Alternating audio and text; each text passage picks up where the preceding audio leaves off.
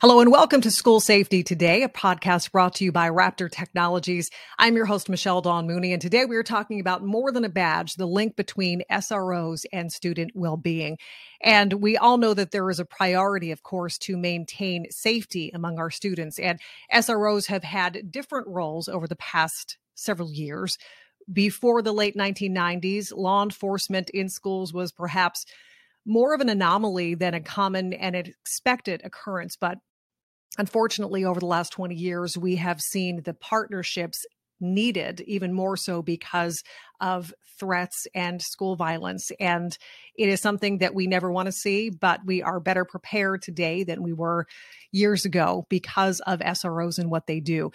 In our past few episodes, we have heard from school law enforcement experts who have shared about school police departments, such as Chief Jeff Yarbrough, who created the Round Rock Independent School District Department in Texas, which is a common model for the state. We also heard from Sergeant Kyle Worthington. And as you remember, he serves as part of the Seminole County Sheriff's Department, where they are one of only a few Florida school districts that have a school office captain in charge of and with oversight of the school district's Office of School Safety. So, from sheriff's office partnerships to school police departments, and with titles of deputy, captain, chief, police liaison, or school resource officer, there is no question that this is a role that has great impact in our school district. So, today I am pleased to bring you the perspective of a female pioneer in the world of school policing.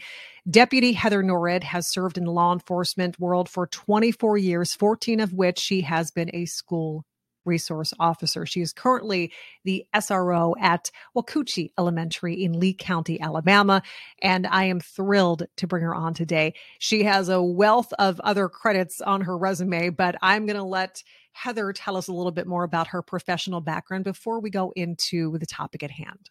Good morning, Michelle. Thank you so much for having me. Um, 24 years has gone by so fast.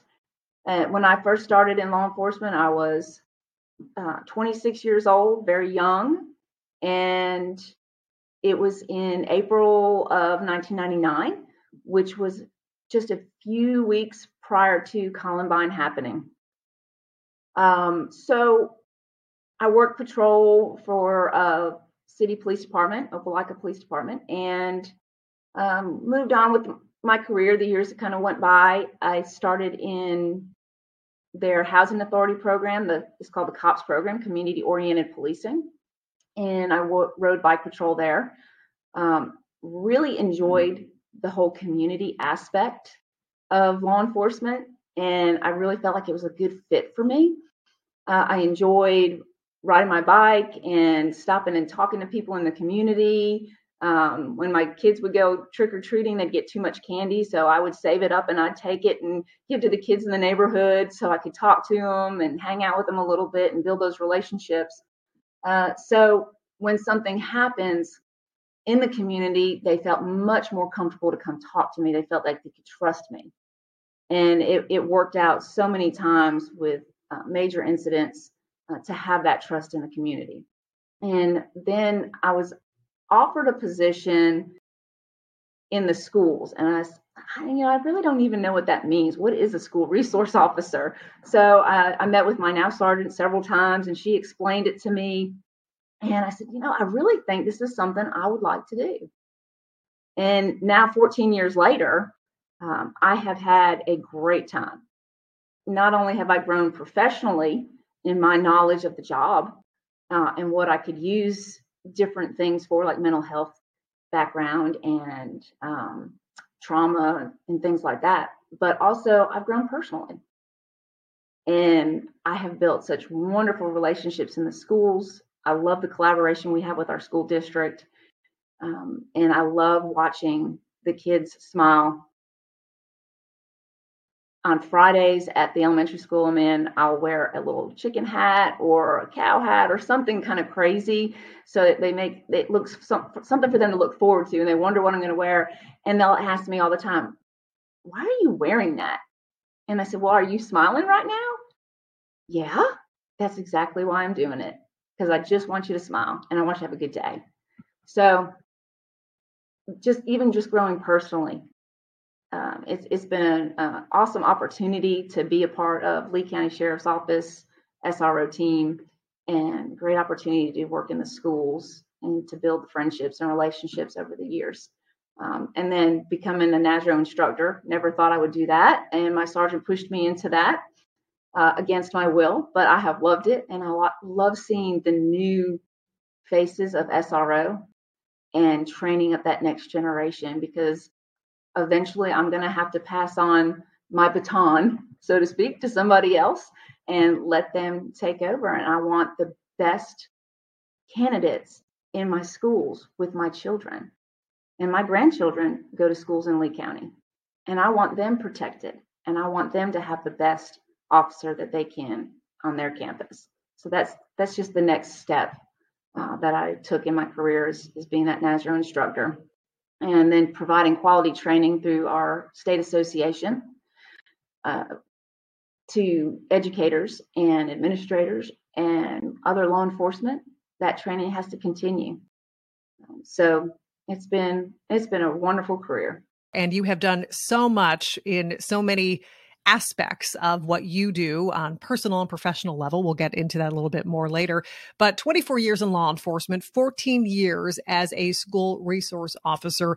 You're currently serving, as we said, in Wacoochee Elementary, Lee County Schools, Alabama. You're also a trainer for NASRO, the National Association of School Resource Officers, and a female pioneer in the SRO field of law enforcement. So many accomplishments. We will talk about that a little bit later too. But let's talk about the topic at hand and maybe get a little bit of a background if we can, because as I stated earlier, we have seen a shift in what the SRO officers are looked to do and what they have been doing. So, if you can set the stage for us a little bit, the difference we've seen from the early days of SROs and what type of role they play in today's world. I think when SROs were first being introduced into the schools um, around Columbine, right after that, that, we saw that increase of school resource officers. Uh, of course, they were in the schools prior to, um, but now we've had that increase. And then Sandy Hook, I think, was another catalyst for putting more school resource officers on our campuses. Um, and it has changed so much. Um, even in the classroom as a NASRO trainer, uh, I see a difference over the years of who we have sitting in those classes. Um, a lot of times it was maybe somebody that was older and they were looking for a better schedule, work schedule, and they might place them in the schools. And but now we're seeing so many different types of law enforcement officers coming in. We have uh, even on my team alone, we have a SWAT team member. Uh, we have two canine officers.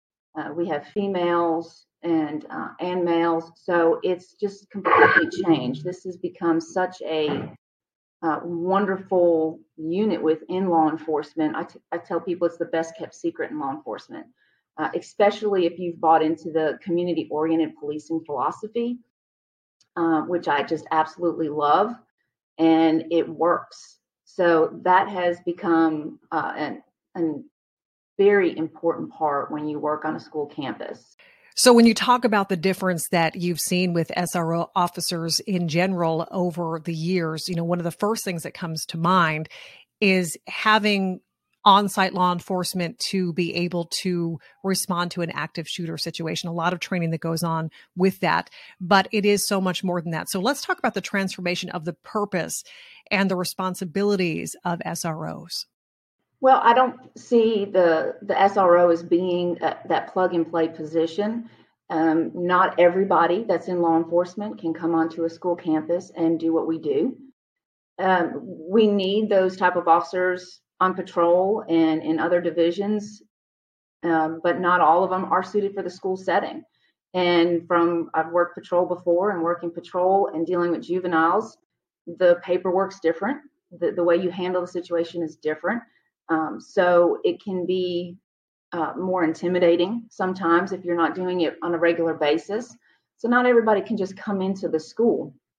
Uh, but we train, our unit trains regularly for the active shooter situation or an active killing situation on our campuses. Um, during the summer, we utilize our school campuses. We have a great relationship with our school system. They allow us to come onto the campus and we train and we we work going down the halls. We respond to um, on a direct to the threat situation or where we're having to locate where the threat is. We go over all those different types of things.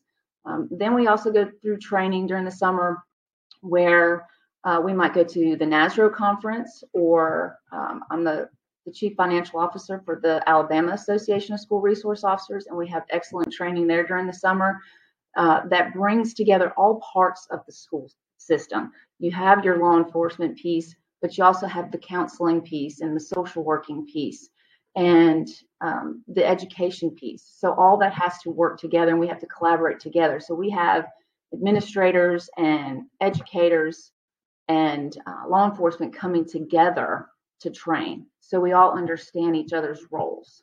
I know that you take this job so seriously and it really is a part of your heart now. And it, it's got to be disheartening to hear the occasional debate on the value of having police officers in schools. And it is really hard to look at something and say, okay, well, X amount of attacks were thwarted, or because we didn't have this type of violence, that shows that it's because of police presence because it's hard to prove. But when you're talking about the real value of what you just mentioned, of all the roles and the capacities of how SROs are making a difference, how do you get that message out there to school staff, parents, the community at large to let them see just how much of a value that is? I am very, very fortunate that I live in a community and I work in a community that absolutely loves and appreciate, appreciates us being on the school campuses. And the school that I worked in prior to this one, I spent a good six years there and I lived about two miles from that school. So it was my, my community and um, my home.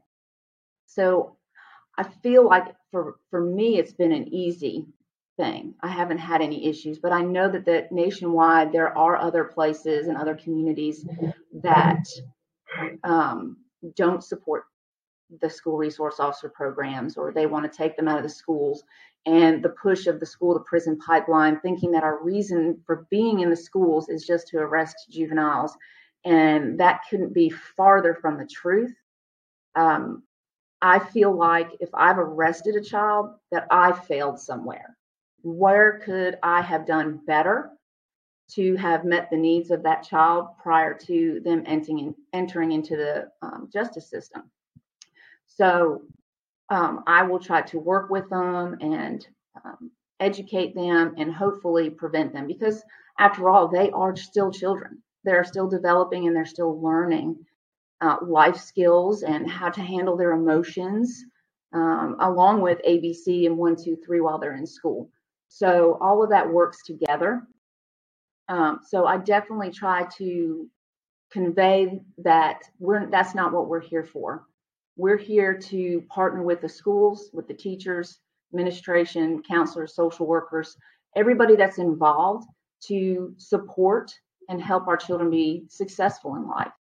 And we're just another part of that, um, integrating into the school community. It's, it's my beat, so to speak and um, that's what i'm here for is to build the relationships with our students so that they have somebody that they can turn to and someone they can talk to.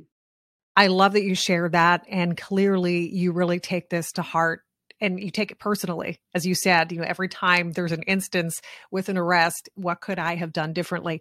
Why is it so important for you to take on the responsibility of student well-being? Well we look at the why. Just like you asked why, we look at the why also. So if I have a child that's behaving in a certain way, I want to know why. What's the root of that behavior? And if I can answer that why and I can help that child, that has the possibility of preventing some type of act of violence um, on our campus, or maybe them going down a road that that would cause them to become unsuccessful and to stop some goals that they might have. And that's what we're trying to do as school resource officers is answer the why. And I'll, I'll share a brief story, and it's not my story; it's my sergeant's story. Um, but she observed a child sitting out in the hallway, and she stopped and said, "Why are you out in the hall?" And the little boy said, "Well, the teacher called me up to the front of the classroom to write a math problem on the board." And um, I started making jokes and, and acting silly. So she made me sit out in the hall. So my sergeant says, Well, why were you doing that when you were called up to do that math problem? And he said, Because I don't know how to do it. And it's better for me to come get in trouble than for me to embarrass myself in front of my friends. So she went and found somebody that was able to tutor him in math and to help him develop those math skills that he was missing. So the next time he got called up to the board to do a math problem, he did not have an issue with it. He was confident. He was able to do the math problem. And then he sees her later on in the hall and he says, Hey, I made a B on that math test and everything worked out great. So that that's a small thing, but it's a huge thing too.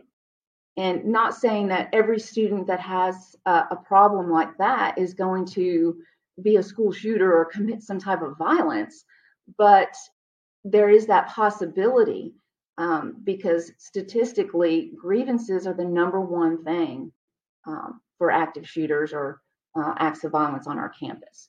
So if we can kind of decrease those and we can help them understand that there there are resources, there's ways that we can help, uh, and then there he's going to come and he's next time he has an issue, he's going to find that trusted adult and say, "Hey, what can you help me? What can you do for me?"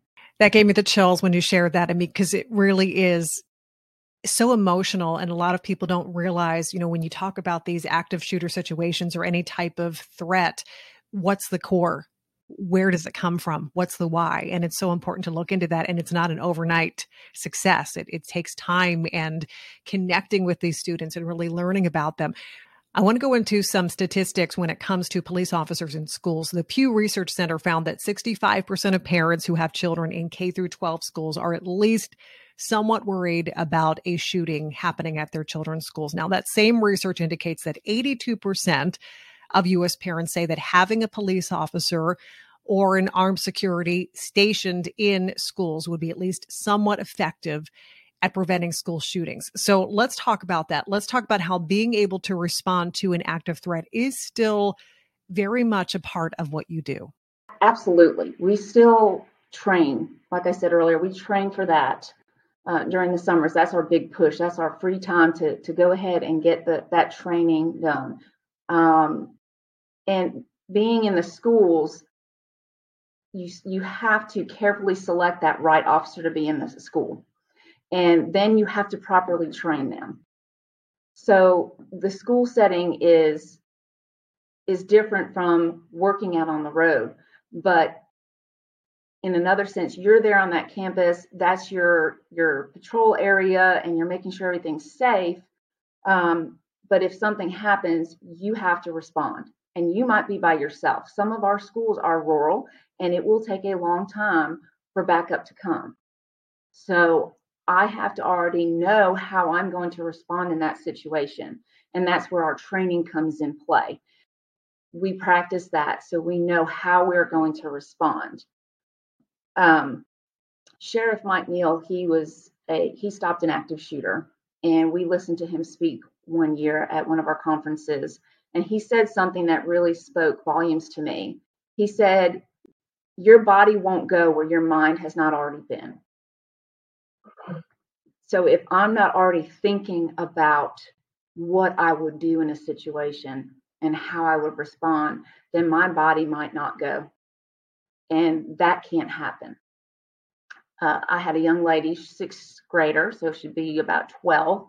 Uh, she and I were having a conversation in the lunchroom one day, and she asked me, she said, If we had someone shooting up our school, are you coming in to stop him? And of course, I assured her that yes, I would that I've already made that decision with myself that I will be there and I'm coming in, even if I'm by myself. And she said, Well, what if you're on another, uh, the other side of the campus and you're far away? And I told her, I said, I'm running and I'm going to see you. But our kids think about that.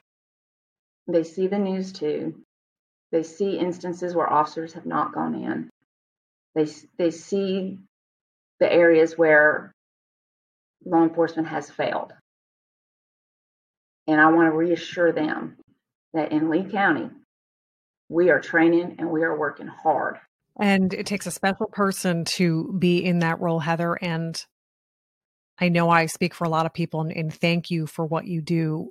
Let's talk about the key takeaway here the importance of everything that we talked about with the training. I mean, obviously, that threat is not going away. We will have more active shooter situations. Tragically, there will be more shootings, and we can't stop that. What we can do is how we respond, how we prevent the number of those instances happening. So, you talk about the relationships, you talked about the boy who couldn't do the math problem and really getting down to the base of of why and why those actions happened. Um, the little girl who has fears of what will happen will somebody be there to protect her? And you're building these relationships.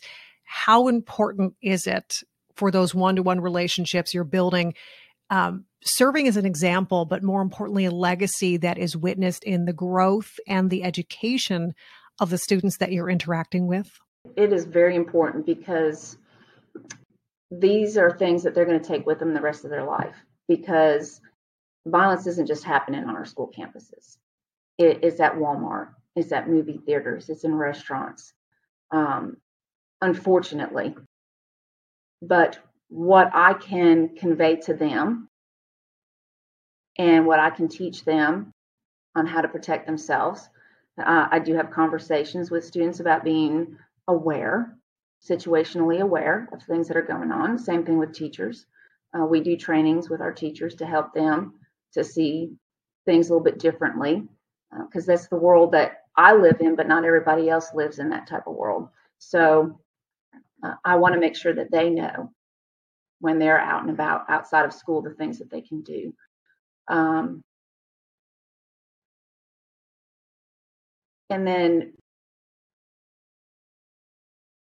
I think it's just it just boils down so much to those relationships of how important that is. Uh, years ago, I had to arrest a young man um, for drugs on campus, and he later grew up. He made a mistake and got married. He has two beautiful children now, and I was invited to his wedding. So those are the things that I hold on to. Um, that I know that I've made a difference and I've built those relationships and that I've helped to educate them, maybe not just about um, the bad guy coming to hurt them, but other things, how to shake hands. We do a Too Good for Drugs and Violence program, and then we do a celebration where they get a certificate. And I'll talk to them about how to shake hands before coming up to receive their certificate so that they know that. And that's something that's a skill they can take with them outside of school as they interview for jobs and things like that. So um, I think that's that's the key. I would rather work with my students and prevent than have to respond. So I want to put the work on the forefront of preventing things. Uh, the United States Secret Service uh, has a threat assessment, and one of the things that they talk about is a positive factor in a child's life. What is the positive factor in a child's life? Uh, who is the adult? Who's that one adult that is a positive role model in their life? And I will ask students that have are having behavioral issues or we're having to do a behavioral threat assessment on who's that one adult that you can go to.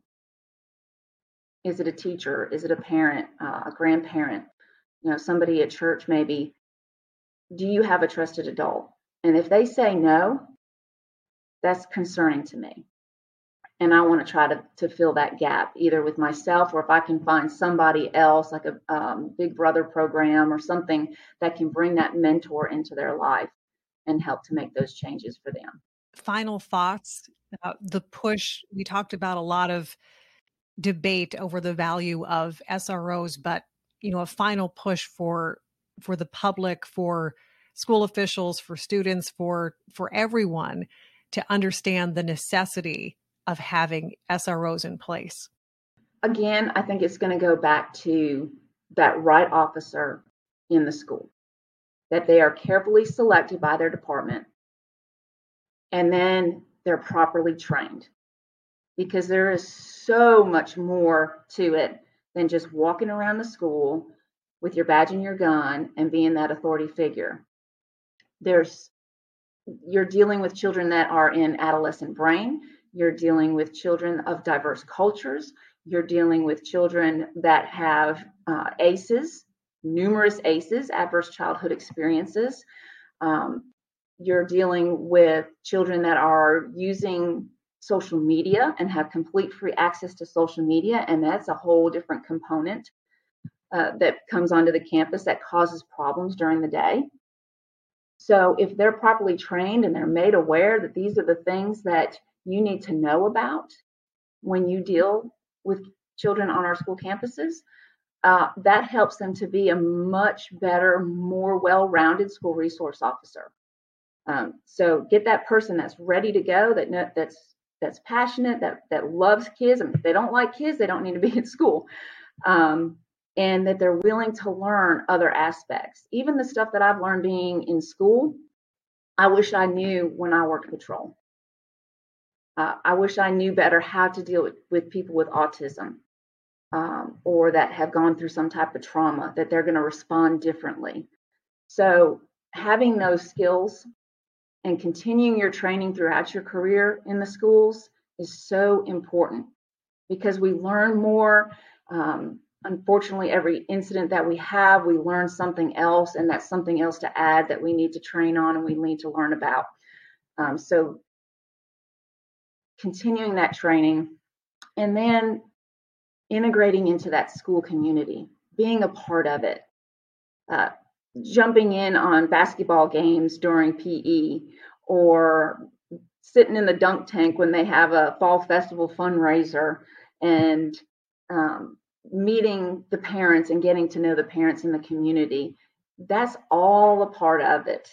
And when they trust you and they know you and they know you care, they're going to come to you and they're going to talk to you and they're going to let you know about situations uh, before it becomes a major problem.